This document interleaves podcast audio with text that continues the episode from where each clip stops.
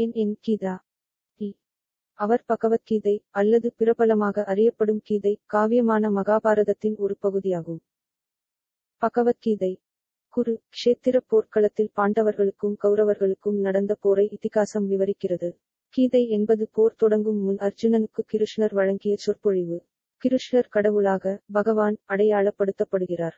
அவருடைய வார்த்தைகளில் வேத ஞானத்தின் சாராம்சம், இந்து மதத்தின் முக்கிய கல். 19ஆம் நூற்றாண்டின் வங்காள ஆன்மீகவாதியான ராமகிருஷ்ண பரமஹன்சா கீதையின் சாரத்தை கீதையை உருவாக்கும் எழுத்துக்களை மாற்றியமைப்பதன் மூலம் புரிந்து கொள்ள முடியும் என்று கூறினார். எனவே கீதா அல்லது கி தா தா கி அல்லது தியாகி ஆகிறது, அதாவது உடைமைகளை விட்டுவிடுப்பவர். கி டா முதல் தா கி. அப்படி இருக்கையில் இந்நூலை என் கீதை என்று அழைப்பது நகைப்புக்குரியது. நான் 3 காரணங்களுக்காக உடைமை பிரதிபெயரை பயன்படுத்துகிறேன். காரணம் 1, எனது கீதா கருப்பொருள். கீதை பல நவீன தகவல் தொடர்பு நுட்பங்களை விளக்குகிறது. முதலில் அர்ஜுனனின் பிரச்சனை முன்வைக்கப்படுகிறது, அத்தியாயம் 1, பின்னர் கிருஷ்ணரின் தீர்வு அத்தியாயம் 2 முதல் 18 வரை வழங்கப்படுகிறது.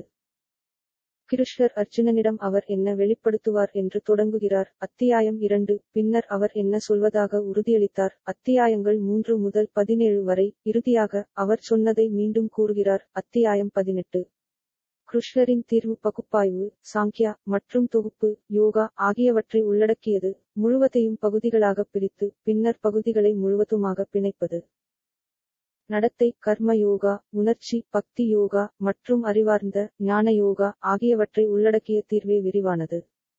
இருப்பினும் யாரும் கீதையை புத்தகமாக படிப்பதில்லை அல்லது ஒவ்வொரு வசனத்தையும் ஒரே அமர்வில் கேட்பதில்லை.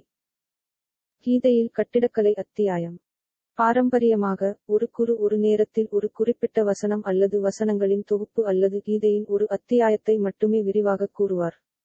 கையில் அச்சிடப்பட்ட புத்தகத்துடன் கீதையின் அட்டைப்படத்தை அத்தியாயம் வசனத்திற்கு வசனம் என படிக்க விரும்புவது நவீன காலத்தில்தான். ஒரே நேரத்தில் தீர்மானங்களின் உச்சக்கட்டத்தை எட்டுவோம் என்று நம்புகிறோம். அவ்வாறு செய்ய முயலும்போது ஏமாற்றம் அடைகிறோம். ஏனெனில் நவீன எழுத்தைப் போலன்றி கீதை நேரியல் அல்ல. சில கருத்துக்கள் பல அத்தியாயங்களில் சிதறி கிடக்கின்றன, பல கருத்துக்கள் தொடர்ந்து திரும்ப திரும்ப கூறப்படுகின்றன. இன்னும் சில முந்தைய வேத மற்றும் உபநிடத நூல்களில் வேறு இடங்களில் காணப்படும் கருத்துகளைப் பற்றிய அறிவை முன்வைக்கின்றன. உண்மையில் கீதை குறிப்பாக பிரம்ம சூத்திரங்களை குறிக்கிறது. அத்தியாயம் 13 வசனம் 5 வேதாந்த சூத்திரங்கள் என்றும் அழைக்கப்படுகிறது. இது ஒரு பாதராயனால் இயற்றப்பட்டது என்று கூறப்படுகிறது. சில சமயங்களில் வியாசருடன் அடையாளம் காணப்பட்டது. மேலும் இடங்களில் வெவ்வேறு வசனங்களில் வெவ்வேறு அர்த்தங்களை வெளிப்படுத்த ஒரே வார்த்தைகள் பயன்படுத்தப்படுகின்றன. மேலும் மற்ற நிகழ்வுகளில் ஒரே கருத்தை வெளிப்படுத்த வெவ்வேறு சொற்கள் பயன்படுத்தப்படுகின்றன. உதாரணமாக சில நேரங்களில் ஆத்மா என்ற சொல்லுக்கு மனம் என்றும் சில சமயம் ஆன்மா என்றும் பொருள்படும். மற்ற நேரங்களில் தேகி போன்ற வேறு வார்த்தைகள் பிராமணனும் புருஷனும் ஆத்மாவுக்கு பதிலாக ஆத்மாவுக்கு பயன்படுத்தப்படுகின்றன. இது ஒரு சாதாரண வாசகருக்கு திசை திருப்பக்கூடியது மற்றும் பல விளக்கங்களுக்கு திறந்திருக்கும். எனவே எனது கீதா கீதையின் பாரம்பரிய விளக்கக் காட்சியில் இருந்து விலகுகிறது. வரிசைமுறை வசனம் வரி வசன மொழிபெயர்ப்புகள் தொடர்ந்து வர்ணனை. மாறாக என் கீதை கருப்பொருளாக அமைக்கப்பட்டுள்ளது. தீம்களின் வரிசையானது கீதையில் உள்ள வரிசையை பரந்த அளவில் பின்பற்றுகிறது. ஒவ்வொரு கருப்பொருளும் பல அத்தியாயங்களில் பல வசனங்களை பயன்படுத்தி விளக்கப்பட்டுள்ளது. வசனங்கள் மொழிமாற்றம் செய்யப்படவில்லை அல்லது ஒலிபெயர்ப்பு செய்யப்படவில்லை. கீதைக்கு முந்தைய வேத உபநிடத மற்றும் பௌத்த கதைகள் மற்றும் மகாபாரதம் ராமாயணம் மற்றும் அதைத் தொடர்ந்து வந்த புராணங்களில் இருந்து வரும் கதைகள் ஆகியவற்றுடன் இணைக்கப்படும் போது இந்த உரைநடை வசனங்கள் சிறந்த அர்த்தத்தை தருகின்றன. இந்து உலகக் கண்ணோட்டம் மற்ற உலகக் கண்ணோட்டங்களுடன் மாறுபட்டு வரலாற்று சூழலில் வைக்கப்படும் போது புரிதல் மேலும் ஆழமடைகிறது. நிலையான எழுத்து மற்றும் நேரியல் அணுகுமுறையை விரும்புவோருக்கு புத்தகத்தின் முடிவில் பரிந்துரைக்கப்பட்ட வாசிப்பு பட்டியல் உள்ளது. காரணம் 2 என் கீதா அகநிலை. கிருஷ்ணர் அர்ஜுனனிடம் சொன்னதை நாம் கேட்பதில்லை. தொலைதூர போர்க்களத்தில் நடந்த அனைத்தையும் நேரில் பார்த்துவிட்டு அரண்மனையின் வசதியில் பார்வையற்ற மன்னன் திருதராஷ்டிரனுக்கு சஞ்சயன் உண்மையாக அனுப்பியதை நாம் வெறுமனே கேட்கிறோம். நாம் கேட்கும் கீதை அடிப்படையில் எந்த அதிகாரமும் இல்லாத ஆனால் எல்லையற்ற பார்வை சஞ்சயன் ஒரு பார்வை இல்லாத ஒரு மனிதனுக்கு திருதராஷ்டிரா விவரிக்கப்பட்டது. கதையின் இந்த விசித்திரமான அமைப்பு சொல்லப்பட்டதற்கும் கியானா கெட்டதற்கும் வி ஞானம் இடையே உள்ள பரந்த இடைவெளியில் கவனத்தை ஈர்க்கிறது. கிருஷ்ணனும் சஞ்சயனும் சரியாக ஒரே வார்த்தைகளை பேசலாம். ஆனால் அவர் என்ன பேசுகிறார் என்பதை கிருஷ்ணருக்கு தெரியும், சஞ்சயனுக்கு தெரியாது. கிருஷ்ணர் ஆதாரமாக இருக்கிறார், அதே சமயம் சஞ்சயன் ஒரு டிரான்ஸ்மிட்டர் மட்டுமே. அதேபோல் சஞ்சயன் கேட்பது, அர்ஜுனன் கேட்பது மற்றும் திருதராஷ்டிரன் கேட்பது வேறு. சஞ்சயன் வார்த்தைகளை கேட்கிறான், ஆனால் அர்த்தத்தை பற்றி கவலைப்படவில்லை. அர்ஜுனன் ஒரு தேடுபவன், ஆதலால் அவனுடைய பிரச்சனைக்கு தீர்வு காண அவன் கேட்பதை டிகோட் செய்கிறான். கிருஷ்ணர் சொல்வதில் திருதராஷ்டிரன் ஆர்வம் காட்டவில்லை. அர்ஜுனன் பல கேள்விகள் மற்றும் விளக்கங்களை கேட்கும் போது ஒரு உரையாடல் என்பதை உறுதி செய்து திருதராஷ்டிரர் முழுவதும் அமைதியாக இருக்கிறார். உண்மையில் தன் குழந்தைகளான கௌரவர்களுக்கு எதிராக போரிடும் கிருஷ்ணரைக் கண்டு திருதராஷ்டிரன் பயப்படுகிறான். எனவே அவர் கிருஷ்ணரின் வார்த்தைகளை நியாயந்தீர்க்கிறார், அவருக்கு சேவை செய்வதை ஏற்றுக்கொள்கிறார், செய்யாததை நிராகரிக்கிறார். கீதையை கேட்கிறது. கீதையின் ஆதாரம் நான் அல்ல, ஆனால் நான் சஞ்சயாவைப் போல அதன் டிரான்ஸ்மிட்டராக இருக்க விரும்பவில்லை. அர்ஜுனனைப் போல நான் புரிந்து கொள்ள விரும்புகிறேன். நான் தீர்க்க விரும்பும் எந்த பிரச்சனையும் இல்லை என்றாலும் நான் எந்த போரின் விளிம்பிலும் நிற்கவில்லை. ஆனால் கிருஷ்ணர் முன்வைத்த வேத ஞானம் அர்ஜுனனுக்கு மட்டுமல்ல, எல்லா சூழல்களுக்கும் பொருந்தும் என்று கூறப்படுகிறது.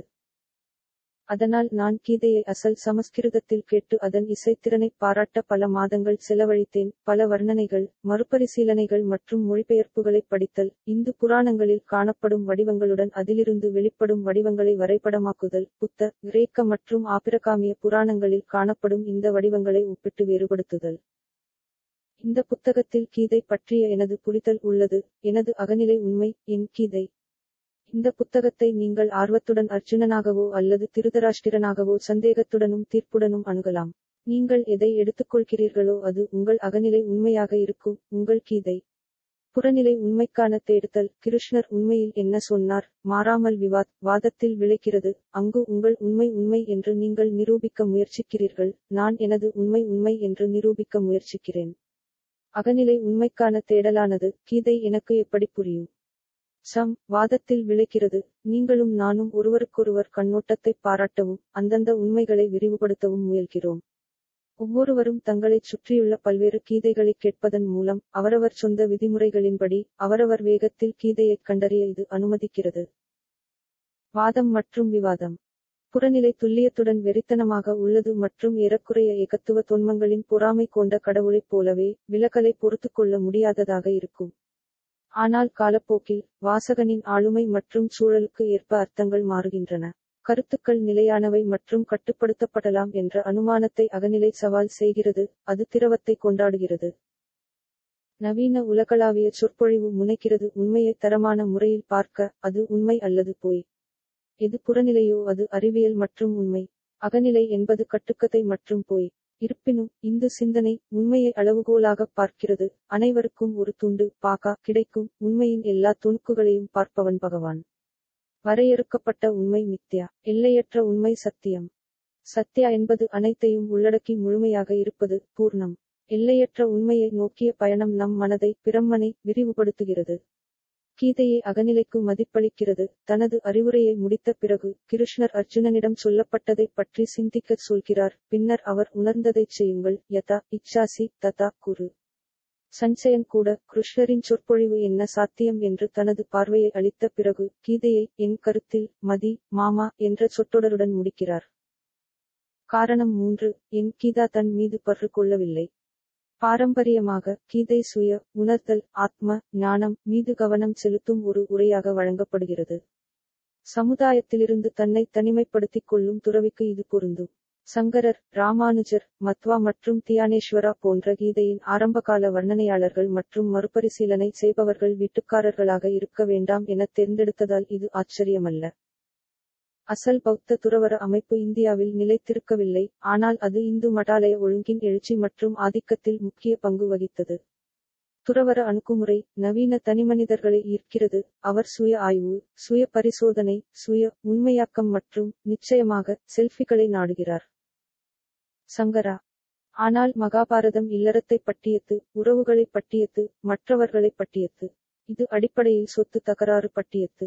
எதிரி குடும்பம் என்பதை உணர்ந்த அர்ஜுனனின் குழப்பம் தொடங்குகிறது. மேலும் ஒட்டுமொத்த சமூகத்திலும் குடும்பத்தை கொல்லும் தாக்கத்தை அவர் பயப்படுகிறார். கிருஷ்ணரின் சொற்பொழிவு யக்ஞத்தை பற்றி தொடர்ந்து பேசுகிறது. இது தனிநபரை சமூகத்துடன் இணைக்கும் ஒரு வேத சடங்கு. ஜீவ ஆத்மா என்று அவர் அடையாளப்படுத்தும் தனிமனிதனின் உறவை தெய்வீகத்துடன் பரம் ஆத்மா என்று அவர் அடையாளம் காட்டுகிறார். இது மற்றவர் பாரா உடன் சொற்பிறப்பியல் ரீதியாக தொடர்புடையது. புத்தர் பேசினார் நிர்வாணம், அதாவது தனிப்பட்ட அடையாளத்தை மறத்தல். ஆனால் கிருஷ்ணர் பிரம்ம நிர்வாணத்தை மனதின் பிரம்மா விரிவாக்கம் என்று பேசுகிறார். அது விடுதலைக்கு மோட்சம் வழிவகுக்கும், அதே சமயம் முரண்பாடாக ஒற்றுமையை யோகா செயல்படுத்துகிறது. இது துறவற தனிமைப்படுத்தலில் இருந்து விலகுவதை குறிக்கிறது. அதனால்தான் இந்து கோயில்களில் கடவுள் எப்போதும் தேவியுடன் ஒரு ஜோடியின் ஒரு பாதியாக காட்சியளிக்கிறார். பக்தர் தெய்வத்தை தரிசனம் பார்க்கிறார் மற்றும் தெய்வம் பெரிய இமைக்காத கண்களுடன் திரும்பி பார்க்கிறது. உறவு இரு வழி அல்ல, ஒரு வழி உறவுகள். அத்தியாயம் 5 வசனம் 13 இல் கிருஷ்ணர் மனித உடலை 9 வாயில்கள் 9 துவார புறா கொண்ட நகரமாக விவரிக்கிறார். 2 கண்கள், 2 காதுகள், 2 நாசி, 1 வாய், 1 ஆசனவாய் மற்றும் 1 பிறப்புறுப்பு. ஒரு உறவு என்பது 2 உடல்கள், 2 நபர்கள், சுயம் மற்றும் மற்றொன்று நீங்களும் நானும், 2 நகரங்களும், மொத்தம் 18 வாயில்கள். கீதையில் 18 பிரிவுகள் உள்ளன.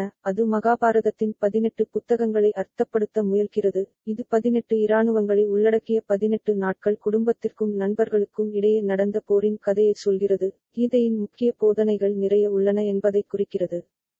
உறவுகளுடன் செய்ய இது துறவியை விட வீட்டுக்காரரின் தேவைகளை பூர்த்தி செய்கிறது. 9 வாயில்கள். இந்த 18 அத்தியாயங்களை ஆரம்பிக்கும் முன் கீதையின் வரலாற்றை சுருக்கமாக ஆராய்வோம். இந்த 18 அத்தியாயங்களுக்கு பிறகு அர்ஜுனன் மீது கீதையின் தாக்கத்தை பற்றி விவாதிப்போம். என் கீதையை எழுதுவது என் மனதை விரிவுபடுத்த உதவியது. யதார்த்தத்தை நன்றாக உணரக்கூடிய பல கட்டமைப்புகளை நான் கண்டுபிடித்தேன்.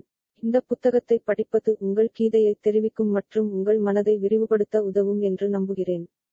ஒரு நிலையான ஒற்றை புறநிலை உண்மையை கண்டறிய வேண்டும் என்ற உந்துதல் உங்களை பற்றிக் கொண்டால் உங்களை நினைவூட்டுங்கள். எல்லையற்ற கட்டுக்கதைகளுக்குள் ஒரு நித்திய உண்மை உள்ளது. அதையெல்லாம் யார் பார்க்கிறார்கள்?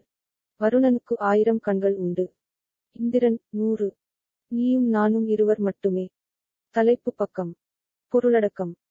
ஏன் இந்த புத்தகம்? நம்பிக்கை. 1. வேத மதிப்புகள் அல்லது இந்துக்களின் இந்திய நெறிமுறைகள் என்றால் என்ன? 2. இந்து மதத்தின் படி உலகம் எப்படி உருவானது? 3. பல இந்துக்கள் அல்லாதவர்கள் ஏன் இந்து மதத்தை புராணங்கள் என்று குறிப்பிடுகிறார்கள், மதம் அல்ல? 4. நான் இந்துவாக இருந்தும் நாத்திகனாக இருக்க முடியுமா? 5. குரு என்பவர் யார்? 6. ராட்சசர்கள் அல்லது அசுரர்களை இந்து பிசாசு என்று அழைக்கலாமா? 7. இந்து மதம் பெண்ணியமா அல்லது ஆணாதிக்கமா? 8. ஒரு யோகினி ஒரு பெண் யோகியா அல்லது ஒரு காட்டு சிற்றின்ப சூனியக்காரியா? 9. மரணம் மற்றும் தற்கொலை பற்றிய இந்துக்களின் கருத்து என்ன? 10. அறிவாற்றல் பற்றி இந்து மதம் எதுவும் கூறுகிறதா? 11. கர்மா கோட்டியவாதமா? 12. புத்தர் விஷ்ணுவின் அவதாரமா? 13. இந்து மதத்தின் நரசிம்மா ஹாலிவுட்டின் வாழ்வரின் மாதிரியா? 14. ஏன் பிராமணர் மற்றும் க்ஷத்திரியர்கள் வைசியர்கள் கூட பெரும்பாலானோருக்கு ஆசைப்படுகிறார்கள் ஆனால் சூத்திரர் அல்ல? 15. யோகா ஒரு இந்து கருத்தா? சுங்கம். 16. இந்துக்கள் ஏன் இவ்வளவு சடங்குகளாக இருக்கிறார்கள்? 17. இந்துக்கள் ஏன் சிலைகளை வணங்குகிறார்கள்? 18. இந்துக்கள் பல்லக்குகளை வணங்குகிறார்களா? 19. இந்துக்கள் ஏன் விளக்கு ஏற்றுகிறார்கள்? 20. இந்து பிரார்த்தனை கிறிஸ்தவ அல்லது முஸ்லீமிலிருந்து வேறுபட்டதா? 21. இந்து நூல் விழாவும் கிறிஸ்தவ ஞானஸ்நானமும் ஒன்றா? 22. இந்துக்கள் ஏன் இறந்த ஆண்டுகளை விட பிறந்த நாளை கொண்டாட விரும்புகிறார்கள்? 23. இந்து மதத்தில் விவாகரத்துக்கு அனுமதி உள்ளதா? 24. இந்துக்கள் ஏன் பசுக்களை வணங்குகிறார்கள்? 25. இந்துக்கள் சைவ உணவு உண்பவர்களா? 26. இந்தியாவில் எல்லா இடங்களிலும் ஹோலி கொண்டாடப்படுகிறதா? 27. இந்து ஹாலோவின் என்று ஒன்று இருக்கிறதா? 28. இந்துக்கள் வெளிநாடு செல்லும் போது சாதியை இழக்கிறார்களா? வேதங்கள். 29. மதமாற்றம் இந்து மதத்தில் ஏன் இல்லை? 30. வேதங்கள் என்றால் என்ன? 31. தமிழ் வேதம் என்றால் என்ன? 32. மனுஸ்மிருதி என்றால் என்ன? 33. மனுவின் சட்டம் சாதி அமைப்பை அங்கீகரிக்கிறதா? 34. மனுஸ்மிருதி மற்றும் தர்ம சாஸ்திரங்கள் ஓரினச்சேர்க்கை பற்றி என்ன கூறுகின்றன? வரலாறு. 35. இந்து மதம் ஆரிய மதமா? 36. ஹரப்பன் நாகரீகம் வைதிகமா அல்லது இந்துவா? 37. ராமாயணம் மற்றும் மகாபாரதத்தின் நிகழ்வுகள் உண்மையில் எப்போது நிகழ்ந்தன? 38. இந்துக்கள் எப்பொழுதும் சாதிவெறியர்களா? 39. 1000 ஆண்டுகளுக்கு முன் முஸ்லிம் படையெடுப்பாளர்களின் வருகை இந்து கலாச்சாரத்தை அழித்ததா? 40. சமோசா இந்தியனா அல்லது வேதகாலமா? இடைக்கோடு இடைக்கோடு இடைக்கோடு இடைக்கோடு இடைக்கோடு இடைக்கோடு இடைக்கோடு இடைக்கோடு இடைக்கோடு. தலைப்பு பக்கம். உள்ளடக்கம். அர்ப்பணிப்பு. ஆசிரியர் குறிப்பு. விநாயகர் எழுதியது. வியாசரின் காவியத்தின் அமைப்பு. முன்னுரை. பாம்பு யாகத்தின் ஆரம்பம். ஜெயா. புத்தகம் 1. முன்னோர்கள். 1. சந்திராவின் மகன். 2. புத்தருக்கு மனைவி. 3. புரூரவனின் ஆவேசம். 4. சகுந்தலாவின் அப்பாவித்தனம். 5.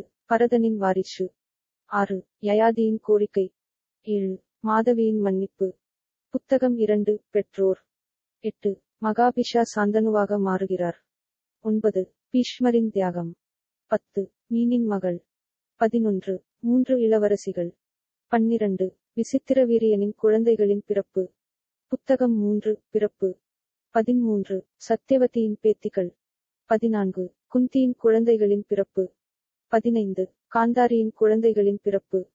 16. மாத்ரியின் குழந்தைகளின் பிறப்பு. 17. பாண்டுவின் மரணம். புத்தகம் 4. கல்வி. 18. கிருபா மற்றும் கிருபி. 19. துரோணர் ஆசிரியர். 20. அர்ஜுனா மிகப்பெரிய வில்லாளி. 21. ஏகலவ்யா. 22. பட்டமளிப்பு விழா. 23. கர்ணனின் கதை. புத்தகம் 5. காஸ்ட்வே. 24. பீமன் மற்றும் நாகர்கள். 25. 1,00,000 வீடு. 26. பாக்காவை கொள்வது. 27. ஹிடிம்பா மற்றும் ஹிடிம்பி. 28. அங்காராபர்ணன் என்ற கந்தர்வன். புத்தகம் 6. திருமணம். 29. சிவனிடமிருந்து குழந்தைகள். 30. திரௌபதியின் சுயம்வரம். 31. பொதுவான மனைவி. புத்தகம் 7. நட்பு. 32. கிருஷ்ணர் நுழைக்கிறார். 33. கோகுலத்தின் மாடு மேய்ப்பவன். 34. மதுராவுக்கு திரும்பு. 35. துவாரகைக்கு இடம்பெயர்தல். புத்தகம் 8. பிரிவு. 16. குரு நிலங்களின் பிரிவு. 17. காண்டவ பிரஸ்தத்தை எரித்தல். 18. திரௌபதியை பகிர்தல். 19. உலூபி மற்றும் சித்ராங்கதா. 40. சுபத்ராவுடன் ஓடிப்போவது. 41. கயாவின் தலையை வெட்டுதல். 42. நர மற்றும் நாராயண. புத்தகம் 9. முடிசூட்டு விழா. 43. ஜராசந்தனின் மரணம். 44. துரியோதனன் குளத்தில் விழுந்தான். 45. சிசுபாலனின் மரணம். இடைக்கோடு இடைக்கோடு இடைக்கோடு இடைக்கோடு இடைக்கோடு இடைக்கோடு இடைக்கோடு.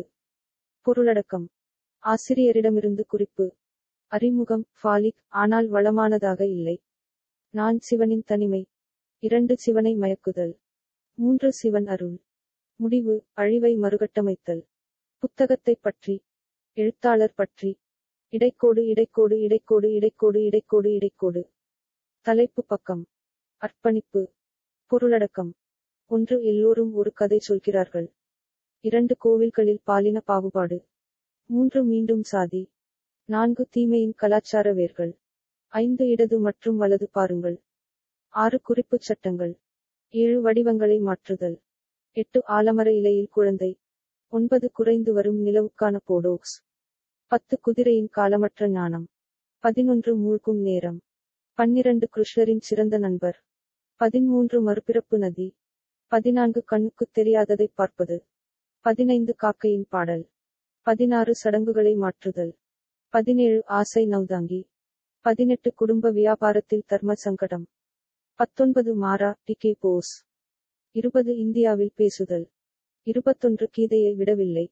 22. கதை சொல்லும் பாட்டியை அவுட்சோர்சிங் செய்தல். 23. 3 உலகங்களுடன் அமைதி. 24. விதிகள் ராமனை உருவாக்காது. 25. முடி காணிக்கை. 26. வீட்டிற்குள் மகாபாரதம். 27. இதுவும் ராவணன் தான். 28. தலைவராக மாறுதல். 29. பேய் பாடங்கள். 30. ரிக்வேதத்தின் கடைசி பாடல். 31. அறிவியல் மற்றும் ரிஷி. 32. மற்ற மனைவிகள். 33. ஓகாவதியின் விசித்திர கதை. 34. நீங்கள் என்னை நேசித்தால். 35. புராணங்களை நாம் எப்படி படிக்கிறோம். 36. உங்கள் சம்ஸ்காரம் என்ன. 37. ராமரின் மோதிரத்தை தேடுங்கள். 38. நீதியை நாங்கள் நம்புகிறோம். 19. அயோத்தியில் ஒரு நாய் அழுத்தபோது. 40 நேரம், காலமின்மை மற்றும் தோண்டு யோசனை. 41 நல்ல மரணம். 42 வன்முறை மற்றும் கீதை. 43 தர்ம விவாதத்தில் காடு மற்றும் களம். 44 முழுமையான மனிதன். 45 காவியங்கள் நாவல்களாக. 46 தேர்வு செய்த பெண். 47 சிந்தனையிலிருந்து சிந்தனைக்கு பயணித்தல். 48 பணம் மாயா. 49 ஒற்றை தந்தைகள். 50 வினோதனுக்கு இடமளித்தல். இடைக்கோடு இடைக்கோடு இடைக்கோடு இடைக்கோடு இடைக்கோடு இடைக்கோடு இடைக்கோடு இடைக்கோடு இடைக்கோடு இடைக்கோடு. தலைப்பு பக்கம். பதிப்புரிமை பக்கம். அர்ப்பணிப்பு. பொருளடக்கம். ஏன் என் கீதா. என் கீதாவுக்கு முன் கீதாவின் சுருக்கமான வரலாறு. என் கீதா. 1. நீங்களும் நானும் தீர்ப்பளிக்க வேண்டியதில்லை. 2. நீங்களும் நானும் முன்பு இங்கு இருந்தோம். 3. நீங்களும் நானும் வாழ்க்கையை வித்தியாசமாக அனுபவிக்கிறோம். 4. நீயும் நானும் அர்த்தம் தேடுகிறோம். 5. நீங்களும் நானும் விளைவுகளை சந்திக்க வேண்டும். 6. நீங்களும் நானும் அனுதாபம் கொள்ள முடியும். 7. நீங்களும் நானும் பரிமாறிக்கொள்ளலாம். 8. நீயும் நானும் பயந்து பின்வாங்குகிறோம். 9. நீங்களும் நானும் நம்பத் தயங்குகிறோம். 10. உங்களுக்கும் எனக்கும் திறன் உள்ளது. 11. நீங்களும் நானும் சேர்த்துக் கொள்ளலாம். 12. நீங்களும் நானும் இடமளிக்க முடியும். 13. உனக்கும் எனக்கும் கட்டுப்பாடு இல்லை. 14. நீங்களும் நானும் சொத்துக்களை மதிக்கிறோம். 15. நீங்களும் நானும் ஒப்பிடுகிறோம். 16. நீயும் நானும் ஒட்டிக்கொள்கிறோம். 17. நீங்களும் நானும் தாராளமாக இருக்க முடியும். 18. நீங்களும் நானும் ஒருவருக்கொருவர் முக்கியம். என் கீதைக்கு பிறகு கிருஷ்ணாவின் மற்றொரு சொற்பொழிவு. பரிந்துரைக்கப்பட்ட வாசிப்புகா புரிமை. பொருளடக்கம். தலைப்பு பக்கம். உள்ளடக்கம். எழுத்தாளர் பற்றி. அர்ப்பணிப்பு. 2004 பதிப்பின் முன்னுரை. முன்னுரை. முன்னுரை. அறிமுகம். அத்தியாயம் 1. அகமதுநகர் கோட்டை. 20 மாதங்கள். பஞ்சம். ஜனநாயகத்திற்கான போர். சிறையில் இருக்கும் நேரம். நடவடிக்கைக்கான உந்துதல். நிகழ்காலத்துடனான அதன் உறவில் கடந்த காலம். வாழ்க்கையின் தத்துவம். கடந்த கால சுமை. அத்தியாயம் 2. பாடன்வைலர், லோசான். கமலா. எங்கள் திருமணம் மற்றும் பின். மனித உறவுகளின் பிரச்சனை. கிறிஸ்துமஸ் 1935. இறப்பு. முசோலினி திரும்பு. அத்தியாயம் 3. குவிஷ். இந்தியாவின் கடந்த காலத்தின் பனோரமா. தேசியவாதம் மற்றும் சர்வதேசியம். இந்தியாவின் பலம் மற்றும் பலவீனம். இந்தியாவுக்கான தேடல். பாரத் மாதா. இந்தியாவின் பன்முகத்தன்மை மற்றும் ஒற்றுமை. இந்தியா வழியாக பயணம். பொது தேர்தல்கள். வெகுஜனங்களின் கலாச்சாரம். 2 உயிர்கள். அத்தியாயம் 4. The Discovery of India. Sindhu சமவெளி நாகரிகம். ஆரியர்களின் வருகை. இந்து மதம் என்றால் என்ன. ஆரம்பகால பதிவுகள். வேதம் மற்றும் புராணங்கள். வேதங்கள். வாழ்க்கையின் ஏற்பு மற்றும் மறுப்பு. தொகுப்பு மற்றும் சரிசெய்தல். சாதி அமைப்பின் ஆரம்பம். இந்திய கலாச்சாரத்தின் தொடர்ச்சி. உபநிடதங்கள். ஒரு தனிப்பட்ட தத்துவத்தின் நன்மைகள் மற்றும் தீமைகள். பொருள் முதல்வாதம். காவியங்கள். வரலாறு, பாரம்பரியம் மற்றும் கட்டுக்கதை. மகாபாரதம். பகவத்கீதை. பண்டைய இந்தியாவில் வாழ்க்கை மற்றும் வேலை. மகாவீரர் மற்றும் புத்தர். சாதி. சந்திரகுப்தா மற்றும் சாணக்கியர். மௌரிய பேரரசு நிறுவப்பட்டது. மாநில அமைப்பு. புத்தரின் போதனை. புத்தர் கதை. அசோகா. அத்தியாயம் 5. யுகங்கள் வழியாக. குப்தர்களின் கீழ் தேசியவாதம் மற்றும் ஏகாதிபத்தியம். தென் இந்தியா. அமைதியான வளர்ச்சி மற்றும் போர் முறைகள். இந்தியாவின் விடுதலைக்கான வேண்டுகோள். பாதுகாப்புக்கு எதிரான முன்னேற்றம். இந்தியா மற்றும் ஈரான். இந்தியா மற்றும் கிரீஸ். பழைய இந்திய தியேட்டர். சமஸ்கிருதத்தின் உயிர் மற்றும் நிலைத்தன்மை. பௌத்த தத்துவம். இந்து மதத்தின் மீது பௌத்தத்தின் தாக்கம். இந்தியாவில் பௌத்தத்தை இந்து மதம் எப்படி உள்வாங்கியது. இந்திய தத்துவ அணுகுமுறை. தத்துவத்தின் 6 அமைப்புகள். இந்தியா மற்றும் சீனா. தென்கிழக்கு ஆசியாவில் இந்திய காலனிகள் மற்றும் கலாச்சாரம். வெளிநாட்டில் இந்திய கலையின் தாக்கம். பழைய இந்திய கலை. இந்தியாவின் வெளிநாட்டு வர்த்தகம். பண்டைய இந்தியாவில் கணிதம். வளர்ச்சி மற்றும் சிதைவு. அத்தியாயம் 6. புதிய சிக்கல்கள். அரேபியர்கள் மற்றும் மங்கோலியர்கள். அரபு கலாச்சாரத்தின் வளர்ச்சி மற்றும் இந்தியாவுடனான தொடர்புகள். கஜினியின் மஹ்மூத் மற்றும் ஆப்கானிஸ்தான். இந்தோ ஆப்கானியர்கள். தென் இந்தியா. விஜயநகர். பாபர். கடல் சக்தி. கலப்பு கலாச்சாரத்தின் தொகுப்பு மற்றும் வளர்ச்சி. பர்தா, கபீர், குருநானக், அமீர் குஸ்ரு. இந்திய சமூக அமைப்பு குழுவின் முக்கியத்துவம். கிராம சுயராஜ்யம், சுக்ரநிதிசரா. சாதியின் கோட்பாடு மற்றும் நடைமுறை, கூட்டுக் குடும்பம். பாபர் மற்றும் அக்பர், இந்தியமயமாக்கல் செயல்முறை. மெக்கானிக்கல் அட்வான்ஸ் மற்றும் கிரியேட்டிவ் எனர்ஜியில் ஆசியா மற்றும் ஐரோப்பா இடையே உள்ள வேறுபாடு. ஒரு பொதுவான கலாச்சாரத்தின் வளர்ச்சி.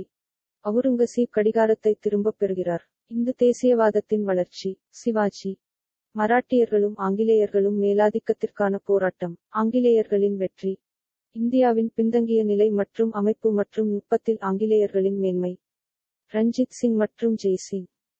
இந்தியாவின் பொருளாதார பின்னணி. 2 இங்கிலாந்துகள். அத்தியாயம் 7, கடைசி கட்டம். 1, பிரிட்டிஷ் ஆட்சியின் ஒருங்கிணைப்பு மற்றும் தேசியவாத இயக்கத்தின் எழுச்சி. பேரரசின் சித்தாந்தம். புதிய சாதி. வங்காளத்தின் கொள்ளை இங்கிலாந்தில் தொழில் புரட்சிக்கு உதவுகிறது. இந்தியாவின் தொழில்துறையின் அழிவு மற்றும் அவரது விவசாயத்தின் சிதைவு. இந்தியா முதன்முறையாக மற்றொரு நாட்டின் அரசியல் மற்றும் பொருளாதார இணைப்பாக மாறியுள்ளது. இந்திய மாநில அமைப்பின் வளர்ச்சி. இந்தியாவில் பிரிட்டிஷ் ஆட்சியின் முரண்பாடுகள். ராம் மோகன் Roy, press, sir William Jones. வங்காளத்தில் ஆங்கில கல்வி. 1857 இன் பெரும் கிளர்ச்சி. இனவாதம். பிரிட்டிஷ் ஆட்சியின் நுட்பங்கள், சமநிலை மற்றும் எதிர்நிலை. தொழில் வளர்ச்சி, மாகாண வேறுபாடுகள். இந்துக்கள் மற்றும் முஸ்லிம்களிடையே சீர்திருத்தம் மற்றும் பிற இயக்கங்கள். Kemal Pasha. ஆசியாவில் தேசியவாதம். இக்பால். கனரக தொழில் தொடங்குகிறது. திலகர் மற்றும் கோகலே. தனி தொகுதிகள். அத்தியாயம் 8, கடைசி கட்டம். 2, தேசியவாதம் மற்றும் ஏகாதிபத்தியம். நடுத்தர வர்க்கத்தினரின் உதவியற்ற நிலை. காந்தி வருகிறார். காந்தியின் தலைமையின் கீழ் காங்கிரஸ் ஒரு ஆற்றல்மிக்க அமைப்பாக மாறுகிறது. மாகாணங்களில் காங்கிரஸ் அரசுகள். இந்தியாவில் இந்திய இயக்கம் மற்றும் பிரிட்டிஷ் பழமைவாதம். சிறுபான்மையினரின் கேள்வி. முஸ்லிம் லீக். திரு எம் ஏ ஜின்னா. தேசிய திட்டமிடல் குழு. காங்கிரஸ் மற்றும் தொழில், பெரிய தொழில் மற்றும் குடிசை தொழில். தொழில்துறை வளர்ச்சியை அரசு சரிபார்க்கிறது.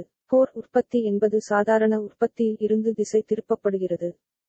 அத்தியாயம் 9, கடைசி கட்டம். 3, இரண்டாம் உலகப் போர். காங்கிரஸ் வெளியுறவுக் கொள்கையை உருவாக்குகிறது. போருக்கு காங்கிரஸ் அணுகுமுறை. போருக்கான எதிர்வினை. மற்றொரு காங்கிரஸ் சலுகை மற்றும் பிரிட்டிஷ் அரசாங்கத்தின் நிராகரிப்பு. திரு வின்ஸ்டன் சர்ச்சில். தனிப்பட்ட சிவில் ஒத்துழையாமை பேரில் துறைமுகத்திற்கு பிறகு. காந்தியும் அகிம்சையும். பதற்றம். சர் ஸ்டாஃபோர்ட் கிரிப்ஸ் இந்தியா வருகிறார். விரக்தி. சவால். இந்தியாவிலிருந்து வெளியேறு தீர்மானம். அத்தியாயம் 10, மீண்டும் அகமதுநகர் கோட்டை. The chain of ஹேப்பினிங். 2 பின்னணிகள், இந்திய மற்றும் பிரிட்டிஷ். வெகுஜன எழுச்சிகள் மற்றும் அவற்றை அடக்குதல். வெளிநாட்டில் எதிர்வினைகள். இந்தியாவில் எதிர்வினைகள். இந்தியாவின் நோய் பஞ்சம். இந்தியாவின் டைனமிக் திறன். இந்தியாவின் வளர்ச்சி தடுத்து நிறுத்தப்பட்டது. மதம், தத்துவம் மற்றும் அறிவியல். தேசிய யோசனையின் முக்கியத்துவம். இந்தியாவில் மாற்றங்கள் அவசியம். இந்தியா பிரிவினையா அல்லது வலுவான தேசிய மாநிலமா அல்லது அதிதேசிய மாநிலத்தின் மையமா? யதார்த்தவாதம் மற்றும் புவிசார் அரசியல். உலக வெற்றி அல்லது உலக சங்கம். அமெரிக்கா மற்றும் சோவியத் ஒன்றியம். சுதந்திரம் மற்றும் பேரரசு. மக்கள் தொகை பிரச்சினை. பிறப்பு விகிதம் வீழ்ச்சி மற்றும் தேசிய சிதைவு. பழைய பிரச்சினைக்கான நவீன அணுகுமுறை. எபிலோக். பின்குறிப்பு. அலகாபாத், டிசம்பர் 29, 1945. அடிக்குறிப்புகள். அத்தியாயம் 1, அகமதுநகர் கோட்டை. அத்தியாயம் 4, தி டிஸ்கவரி ஆஃப் இந்தியா. அத்தியாயம் 5, யுகங்கள் வழியாக. அத்தியாயம் 6, புதிய சிக்கல்கள். அத்தியாயம் 7, கடைசி கட்டம். 1, பிரிட்டிஷ் ஆட்சியின் ஒருங்கிணைப்பு மற்றும் தேசியவாத இயக்கத்தின் எழுச்சி. அத்தியாயம் 8, கடைசி கட்டம். 2, தேசியவாதம் மற்றும் ஏகாதிபத்தியம். அத்தியாயம் 9, கடைசி கட்டம். 3, இரண்டாம் உலகப் போர். அத்தியாயம் 10, மீண்டும் அகமதுநகர் கோட்டை. பெங்குயினை பின்தொடரவும். காப்புரிமை. இடைக்கோடு இடைக்கோடு இடைக்கோடு இடைக்கோடு இடைக்கோடு இடைக்கோடு இடைக்கோடு இடைக்கோடு இடைக்கோடு. பொருளடக்கம். தலைப்பு பக்கம். உள்ளடக்கம். எழுத்தாளர் பற்றி. வரைபடங்களின் பட்டியல். 2004 பதிப்பின் முன்னுரை. முன்னுரை. அசல் பதிப்பின் முன்னுரை. உலக வரலாற்றின் காலவரிசை. மத்திய சிறையில் இருந்து நைனி. ஒரு பிறந்தநாள் கடிதம். 1, புத்தாண்டு பரிசு. 2, வரலாற்றின் பாடம். 3, இன்கிலாப் ஜிந்தாபாத். 4, ஆசியா மற்றும் ஐரோப்பா. 5 பழைய நாகரிகங்கள் மற்றும் நமது பரம்பரை. 6 ஹெலினிஸ். 7 கிரேக்க நகர மாநிலங்கள். மேற்கு ஆசியாவில் 8 பேரரசுகள். 9 பழைய பாரம்பரியத்தின் சுமை. 10 பண்டைய இந்தியாவின் கிராம குடியரசுகள்.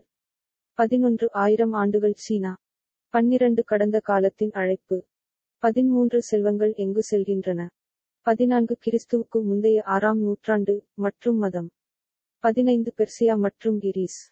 16 ஹெல்லாஸ் என்ற பெருமை. 17 ஒரு பிரபலமான வெற்றியாளர் ஆனால் ஒரு கர்வமுள்ள இளைஞன்.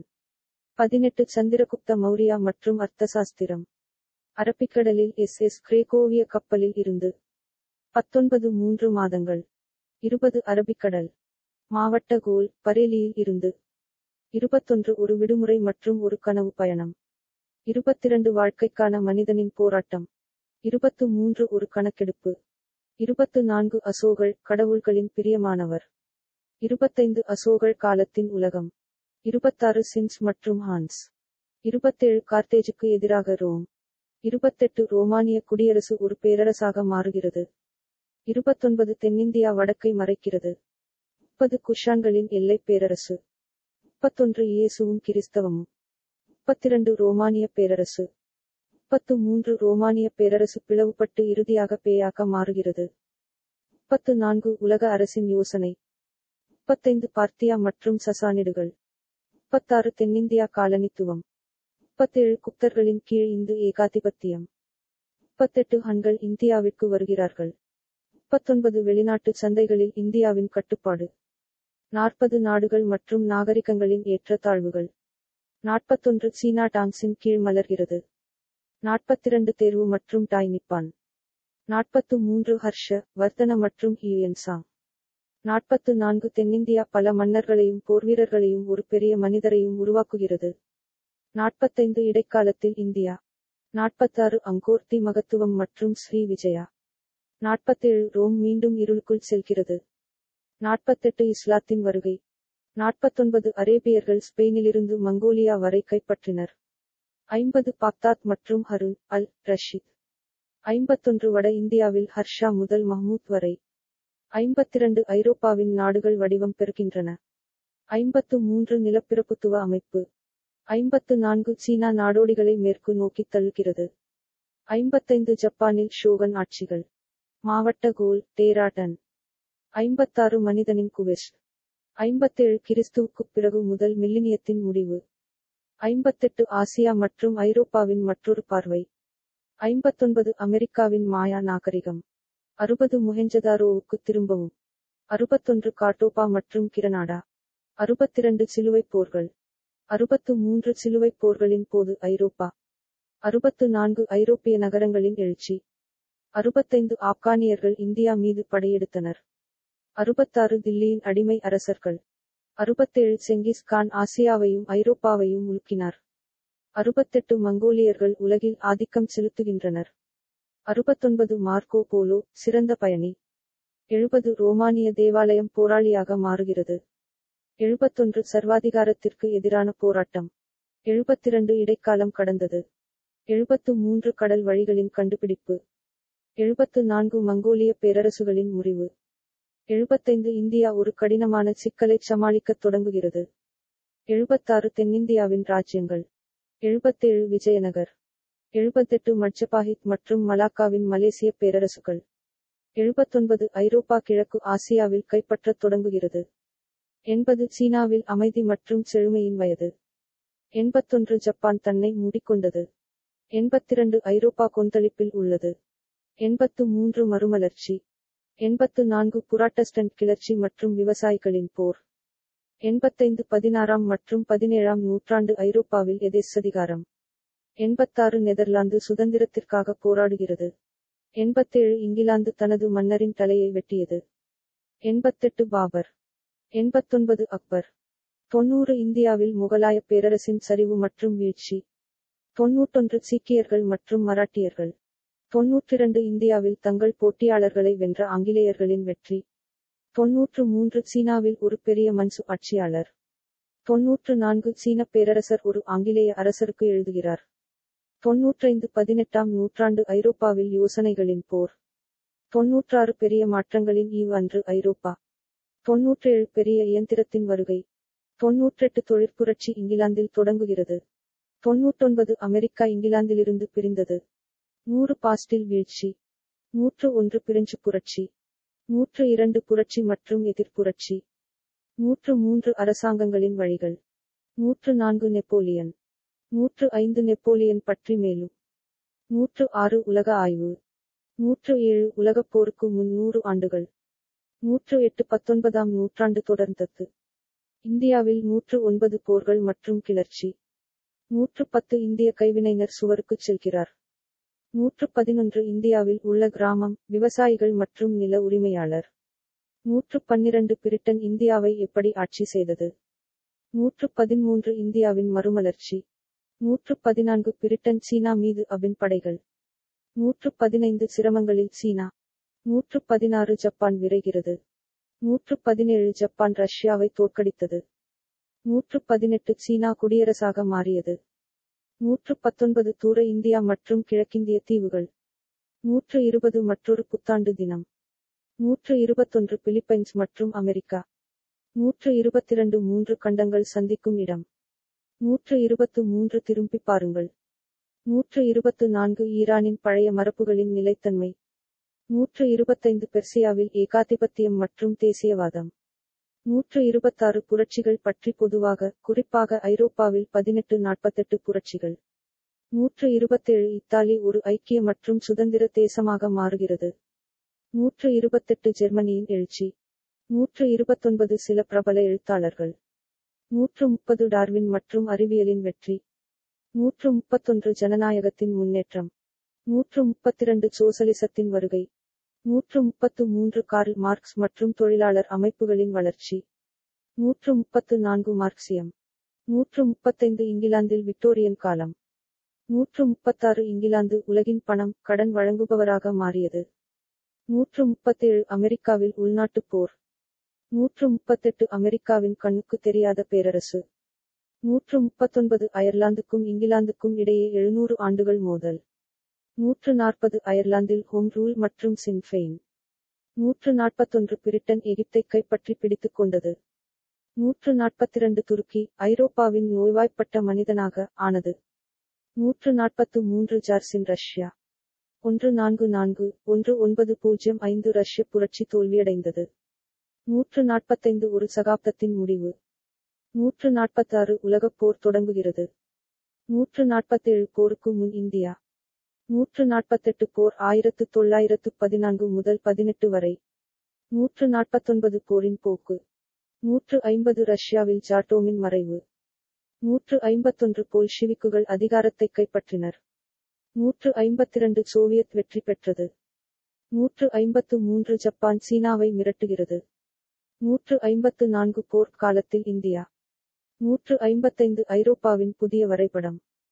156 போருக்கு பிந்தைய உலகம். 157 குடியரசுக்கான அயர்லாந்தின் போராட்டம். 158 சாம்பலில் இருந்து ஒரு புதிய துருக்கி எழுகிறது. 159 முஸ்தபா கெமால் கடந்த காலத்தை முறித்துக் கொள்கிறார். 160 இந்தியா காந்தியை பின்பற்றுகிறது. 161 1920களில் இந்தியா. 162 இந்தியாவில் அமைதியான கலகம். 163 எகிப்தின் சுதந்திர போராட்டம். 164 பிரிட்டிஷாரின் கீழ் சுதந்திரம் என்றால் என்ன. 165 மேற்கு ஆசியா உலக அரசியலில் மீண்டும் நுழைகிறது.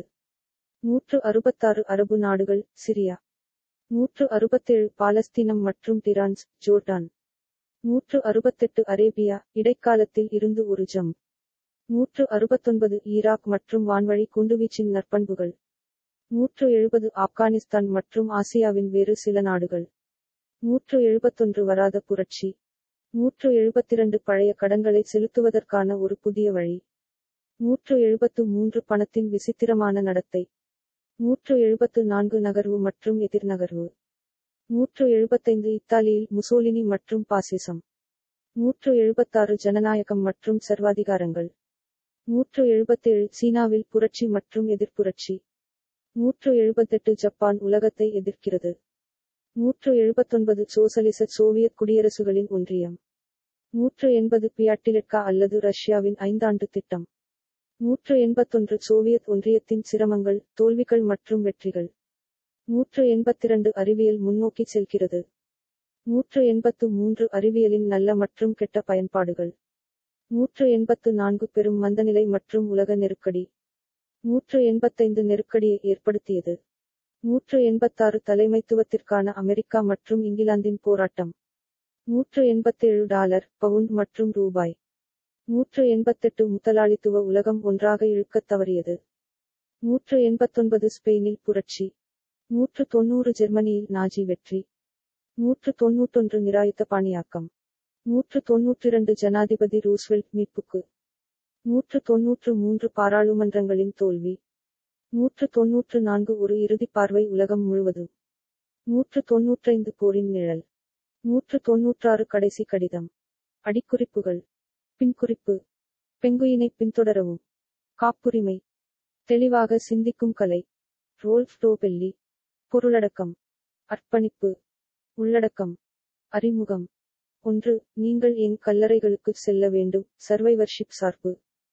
2. ஹார்வர்ட் உங்களை புத்திசாலியாக்குகிறதா? நீச்சல்காரனின் உடல் மாயை. 3. நீங்கள் என் மேகங்களில் வடிவங்களை பார்க்கிறீர்கள். கிளஸ்டரிங் மாயை.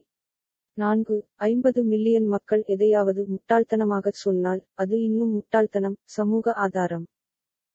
5. நீங்கள் என் கடந்த காலத்தை மறக்க வேண்டும். மூழ்கிய விலை வீழ்ச்சி. 6. இலவச பானங்களை ஏற்க வேண்டாம். பரஸ்பரம். 7. சிறப்பு வழக்கு. ஜாக்கிரதை. உறுதிப்படுத்தல் சார்பு. பகுதி 1. 8. Murder your darlings. உறுதி சார்பு. பாகம் 2. 9. அதிகாரத்திற்கு தலைவணங்க வேண்டாம். அதிகார சார்பு. 10. உங்கள் சூப்பர் மாடல் நண்பர்களை வீட்டிலேயே விடுங்கள். மாறுபட்ட விளைவு. 11. எதுவுமே இல்லாத ஒரு தவறான வரைபடத்தை நாங்கள் ஏன் விரும்புகிறோம். கிடைக்கும் சார்பு. 12. ஏன் வலி இல்லை. ஆதாயம் இல்லை. அலாரம் பெல்ஸ் அடிக்க வேண்டும். அது மோசமாகிவிடும் முன்பு அது பெறுகிறது. சிறந்த தவறு. 13. உண்மை கதைகள் கூட விசித்திர கதைகள். கதை சார்பு. 14. நீங்கள் ஏன் ஒரு நாட்குறிப்பை வைத்திருக்க வேண்டும். பின்னோக்கு சார்பு. 15. நீங்கள் ஏன் முறையாக உங்கள் அறிவு மற்றும் திறன்களை மிகையாக மதிப்பிடுகிறீர்கள். அதிகப்படியான நம்பிக்கை விளைவு. 16. செய்தி அறிவிப்பாளர்களை சீரியஸாக எடுத்துக் கொள்ளாதீர்கள். ஓட்டுநர் அறிவு. 17. நீங்கள் நினைப்பதை விட குறைவாக கட்டுப்படுத்துகிறீர்கள். கட்டுப்பாட்டின் மாயை. 18. உங்கள் வழக்கறிஞருக்கு மணிநேரத்திற்கு பணம் செலுத்த வேண்டாம். ஊக்குவிப்பு சூப்பர். பதில் போக்கு. 19. மருத்துவர்கள், ஆலோசகர்கள் மற்றும் மனநல மருத்துவர்களின் சந்தேகத்திற்கிடமான செயல்திறன். பின்னடைவு அர்த்தம். 20. ஒரு முடிவை அதன் விளைவால் ஒருபோதும் தீர்மானிக்காதீர்கள். விளைவு சார்பு. 21. குறைவானது அதிகம். விருப்பத்தின் முரண்பாடு. 22. You like me.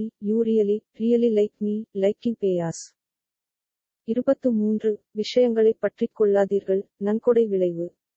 24. சாத்தியமில்லாத நிகழ்வுகளின் தவிர்க்க முடியாத தன்மை. தற்செயல். 25. இணக்கத்தின் பேரழிவு. குழு சிந்தனை. 26. நீங்கள் ஏன் விரைவில் மெகா டிரில்லியன்ஸை விளையாடுவீர்கள். நிகழ்தகவை புறக்கணித்தல். 27. ஜாடியில் உள்ள கடைசி குக்கி ஏன் உங்கள் வாயை நீராடுகிறது. பற்றாக்குறை பிழை. 28. நீங்கள் குழம்பு அடிப்பதை கேட்கும் போது வரிக்குதிரையை எதிர்பார்க்காதீர்கள். அடிப்படை விகித புறக்கணிப்பு. 29. ஏன் பிரபஞ்சத்தின் சமநிலை சக்தி. பலோனி. சூதாட்டக்காரர்களின் தவறு. 30. அதிர்ஷ்ட சக்கரம் ஏன் நம் தலையைச் சுழல வைக்கிறது. நங்கூரம்.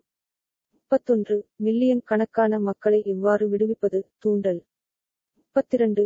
நன்மையை விட தீமை ஏன் அதிகம் தாக்குகிறது. இழப்பு வெறுப்பு. 33. அணிகள் ஏன் சோம்பேறித்தனமாக இருக்கின்றன. சோஷியல் லோஃபிங். 34. காகிதத்தாள் மூலம் ஸ்டம்ப்டு. அதிவேக வளர்ச்சி. 35. உங்கள் உற்சாகத்தை கட்டுப்படுத்துங்கள். வெற்றியாளரின் சாபம். 36. நாவல் சுயசரிதையா என்று ஒரு எழுத்தாளரிடம் கேட்காதீர்கள். அடிப்படை பண்புக்கூறு பிழை. 37. நீங்கள் என் நாரையை நம்பக்கூடாது. தவறான காரணம். 38. கவர்ச்சிகரமான மக்கள் என் தொழில் ஏணியில் விரைவாக ஏறுகிறார்கள். ஹாலோ விளைவு. 39. வாழ்த்துக்கள், நீங்கள் ரஷ்ய ரவுலட்டை வென்றுள்ளீர்கள். மாற்று பாதைகள். 40. தவறான தீர்க்கதரிசிகள். முன்னறிவிப்பு மாயை.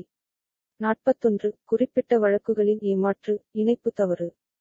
42. இது நீங்கள் சொல்வது அல்ல, ஆனால் எப்படி சொல்கிறீர்கள். ஃப்ரேமிங். 43 ஏன் பார்ப்பதும் காத்திருப்பதும் சித்திரவதை செயல் சார்பு. 44 நீங்கள் என் தீர்வு அல்லது பிரச்சனை புறக்கணிப்பு சார்பு. 45 என்னை குறை கூறாதே சுய சேவை சார்பு. 46 நீங்கள் விரும்புவதை கவனமாக இருங்கள் ஹெடோனிட்டிரெட்மில். 47 உங்கள் இருப்பை வியக்காதீர்கள் சுய தேர்வு சார்பு. 48 ஏன் அனுபவம் உங்கள் தீர்ப்பை சேதப்படுத்தலாம் சங்கம் சார்பு. 49 விஷயங்கள் சிறப்பாக தொடங்கும் போது எச்சரிக்கையாக இருங்கள் தொடக்கநிலை அதிர்ஷ்டம். 50 ஸ்வீட் லிட்டில் லைஸ் அறிவாற்றல் விலகல். 51 ஒவ்வொரு நாளும் உங்களின் கடைசி நாளாக வாழுங்கள், ஆனால் ஞாயிற்றுக்கிழமைகளில் மட்டும் ஹைபர்போலிக் டிஸ்கவுண்டி. 52 ஏதேனும் நோண்டி மன்னிப்பு ஏனெனில் நியாயப்படுத்துதல். 53 சிறப்பாக முடிவு செய் குறைவாக முடிவு செய் முடிவு சோர்வு. 54 நீங்கள் ஹிட்லரின் ஸ்வெட்டரை அணிவீர்களா தொற்று சார்பு. 55 ஏன் சராசரி யுத்தம் போன்ற எதுவும் இல்லை சராசரிகளுடன் பிரச்சனை. 56 போனஸ் ஊக்கத்தை எவ்வாறு அழிக்கிறது உந்துதல் கூட்டம். 57 நீங்கள் எதுவும் சொல்லவில்லை என்றால் எதுவும் சொல்லாதீர்கள் ட்வாட்டில் போக்கு. 58 2 மாநிலங்களின் சராசரி ஐக்கியூஐ எவ்வாறு அதிகரிப்பது வில் ரோஜர்ஸ் நிகழ்வு. 59 உங்களுக்கு எதிரி இருந்தால் அவருக்கு தகவல் கொடுங்கள் தகவல் சார்பு. 60 வலிக்கிறது மிகவும் நல்லது முயற்சி நியாயப்படுத்துதல். 61 ஏன் சிறிய விஷயங்கள் பெரிதாக தோன்றுகின்றன சிறிய எண்களின் சட்டம். 62 கவனத்துடன் கையாளவும் எதிர்பார்ப்புகள். 63 speed drops ahead simple logic. 64 ஒரு சார்லட்டனை எப்படி வெளிப்படுத்துவது முன்னோடி விளைவு. 65 தன்னார்வ பணி பறவைகளுக்கானது தன்னார்வலரின் முட்டாள்தனம்.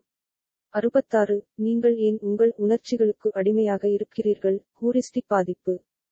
67 உங்கள் சொந்த மதவெறியாக இருங்கள் சுயபரிசோதனை மாயை. 68 உங்கள் கப்பல்களுக்கு ஏன் தீ வைக்க வேண்டும் கதவுகளை மூட இயலாமை. 69 புத்தம் புத்தியத்தை புறக்கணிக்கவும் நியூமேனியா. 70 ஏன் பிரச்சாரம் செயல்படுகிறது ஸ்லீப்பர் எஃபெக்ட். 71 ஏன் இது வெறும் 2 குதிரை பந்தயம் அல்ல மாற்று குருட்டுத்தன்மை. 72 நாம் ஏன் இளம் துப்பாக்கிகளை குறிவைக்கிறோம் சமூக ஒப்பீட்டு சார்பு. 73 ஏன் முதல் பதிவுகள் ஏமாற்றுகின்றன முதன்மை மற்றும் சமீபத்திய விளைவுகள். 74 உங்களால் வீட்டில் தயாரிக்கப்பட்டதை ஏன் வெல்ல முடியாது கண்டுபிடிக்கப்படவில்லை இங்கே நோய்க்குறி. 75 நம்ப முடியாததில் இருந்து லாபம் பெறுவது எப்படி கருப்பு ஸ்வான். 76 அறிவு மாற்ற முடியாதது டொமைன் சார்பு.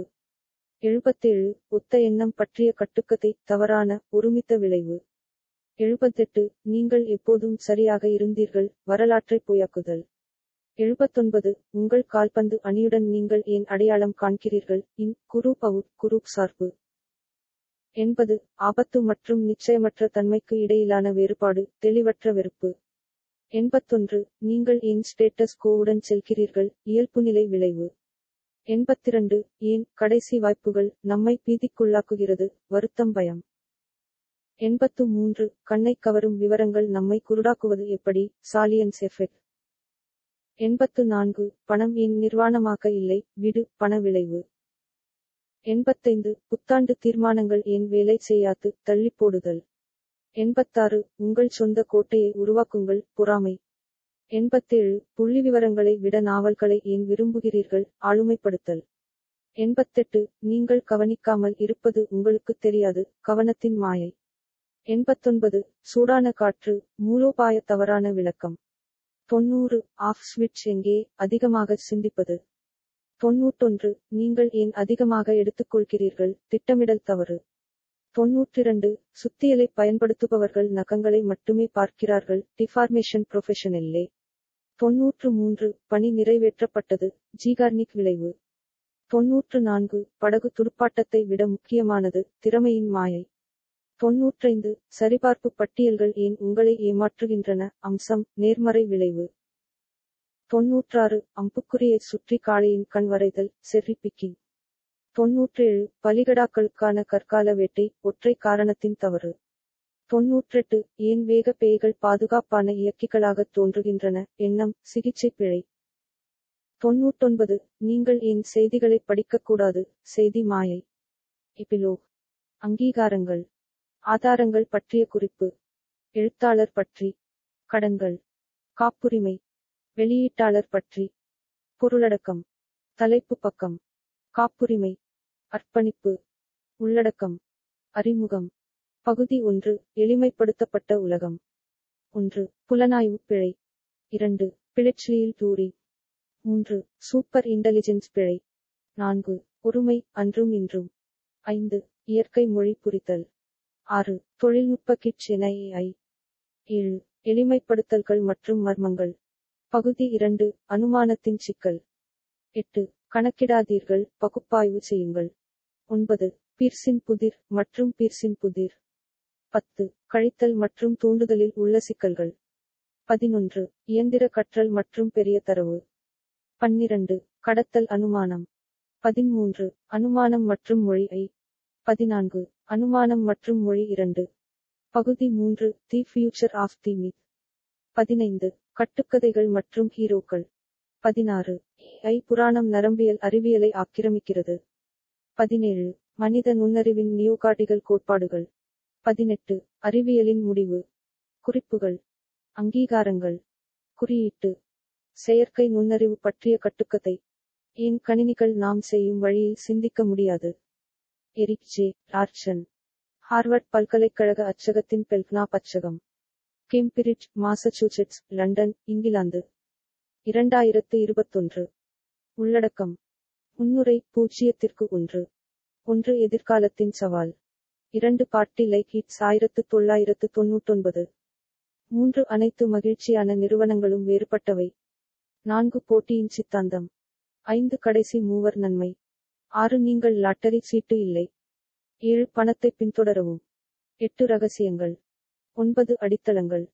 10. மாஃபியாவின் இயக்கவியல். 11. நீங்கள் அதை கட்டினால் அவர்கள் வருவார்களா. 12. மனிதன் மற்றும் இயந்திரம்.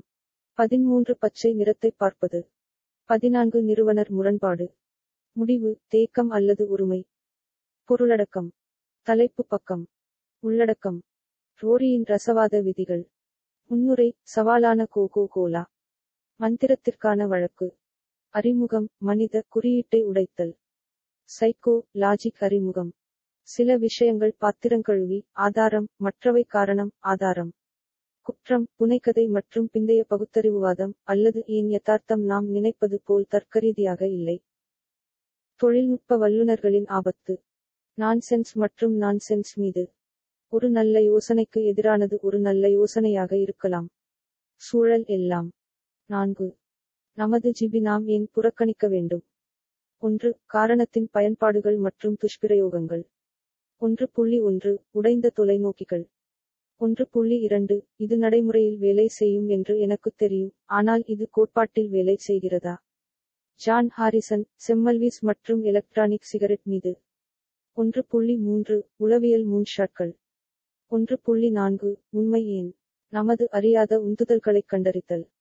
1.5 நாம் பற்களை சுத்தம் செய்வதற்கான உண்மையான காரணம். 1.6 தவறான காரணத்திற்கான சரியான விஷயம். 1.7 நீங்கள் கேட்கும் கேள்வி பதிலை எவ்வாறு பாதிக்கிறது. 1.8 கண்ணோட்டத்தில் ஒரு மாற்றம் என்பது IQ புள்ளிகளுக்கு மதிப்புள்ளது. 1.9 கணிதத்தில் கவனமாக இருங்கள் அல்லது ஏன் பகுத்தறிவுடன் பார்க்க வேண்டிய அவசியம் உங்களை ஊமையாக ஆக்குகிறது. 1.10 ஆட்சேர்ப்பு மற்றும் மோசமான கணிதம். 1.11 சராசரிகள் குறித்து ஜாக்கிரதை. 1.12 தவறாக அளவிடப்படுவது தவறாக நிர்வகிக்கப்படுகிறது. 1.13 சார்பு பற்றி ஒரு சார்பு. 1.14 நாம் நினைப்பது போல் பகுத்தறிவுடன் தேர்வுகளை செய்ய மாட்டோம். 1.15 அதே உண்மைகள் வெவ்வேறு சூழல். 1.16 வெற்றி அரிதாகவே அறிவியல் சார்ந்தது, அறிவியலில் கூட. 1.17 மலையின் கீழே உள்ள பார்வை எங்கள் சோதனை வெற்றிகளுக்கு நாங்கள் வழங்கும் காரணங்கள். 1.18 காரணத்தின் அதிகப்படியான பயன்பாடு. 1.19 ஒரு தானியங்கி கதவு ஒரு கதவுக்கு பதிலாக இல்லை, ஏன் செயல்திறன் எப்போதும் செலுத்துவதில்லை. 2 ஒரு ரசவாதியின் கதை அல்லது ஏன் மேஜிக் இன்னும் இருக்கிறது. 2.1 தர்க்கத்தை கைவிடுவதன் பெரும் தலைகீழ் நீங்கள் மேஜிக் பெறுவீர்கள். 2.2 ஈயத்தை தங்கமாக மாற்றுதல் மதிப்பு மதிப்பீட்டாளரின் மனதிலும் இதயத்திலும் உள்ளது. 2.3 இரும்பு மற்றும் உருளைக்கிழங்குகளை தங்கமாக மாற்றுதல் பிரஷ்யாவிலிருந்து பாடங்கள். 2.4 பொருளியலின் நவீன கால ரசவாதம். 2.5 தீங்கற்ற புல்ஷிட் மற்றும் மயக்கத்தை ஏக்கி. 2.6 எப்படி கொலம்பியர்கள் லயன்ஃபிஷை மீண்டும் கற்பனை செய்தார்கள் ஒகில்வி மற்றும் சர்ச்சின் ஒரு சிறிய உதவியுடன். 2.7 வடிவமைப்பின் ரசவாதம். 2.8 சைக்கோ லாஜிக்கல் டிசைன் ஏன் குறைவானது சில நேரங்களில் அதிகம். 3 சிக்னலிங். 3.1 பிரின்ஸ் ஆல்பர்ட் மற்றும் பிளாக்கேப்ஸ். 3.2 விளையாட்டுக் கோட்பாடு பற்றிய சில குறிப்புகள். 3.3 தொடர்ச்சியான நிகழ்தகவு சமிக்ஞை நம்பிக்கைக்கான மற்றொரு பெயர். 3.4 சிக்னலிங் என் விலை உயர்ந்ததாக இருக்க வேண்டும். 3.5 செயல்திறன் தர்க்கம் மற்றும் பொருள் ஏதேனும் இரண்டை தேர்ந்தெடுக்கவும். 3.6 விலையுயர்ந்த சமிக்ஞையாக படைப்பாற்றல். 3.7 விளம்பரம் எப்போதும் விளம்பரம் போல் இருக்காது நடைபாதையில் நாற்காலிகள். 3.8 தேனீக்கள் அதை செய்கின்றன. 3.9 விலையுயர்ந்த சமிக்ஞை மற்றும் பாலியல் தேர்வு. 3.10 தேவையான கழிவுகள். 3.11 அடையாளத்தின் முக்கியத்துவம் குறித்து. 3.12 ஓவர்கோட்டுகள் மற்றும் சாக்லேட் ஏன் தனித்தன்மை முக்கியமானது. 4 ஆழ் உணர்வு ஏக்கி நமக்கு நாமே சமிக்ஞை செய்தல். 4.1 மருந்து போலி விளைவு. 4.2 ஆஸ்பிரின் ஏன் உறுதியளிக்கும் வகையில் விலை உயர்ந்ததாக இருக்க வேண்டும். 4.3 நம்மால் கட்டுப்படுத்த முடியாததை எப்படி ஹேக் செய்யலாம். 4.4 நனவான மனம் இது ஓவல் அலுவலகம் என்று நினைக்கிறது உண்மையில் அது பத்திரிகை அலுவலகம்.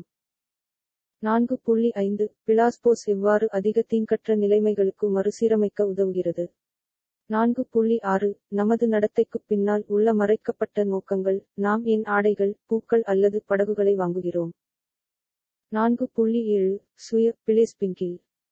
4.8 எது பயனுள்ள மருந்து போலியை உருவாக்குகிறது. 4.9 தி ரெட் புல் பிளேஸ்போ. 4.10 ஏன் ஹேக்கிங் பெரும்பாலும் அர்த்தமில்லாத விஷயங்களை உள்ளடக்கியது. 5 திருப்தி அளிக்கிறது. 5.1 ஏன் துல்லியமாக தவறாக இருப்பதை விட தெளிவில்லாமல் சரியாக இருப்பது நல்லது.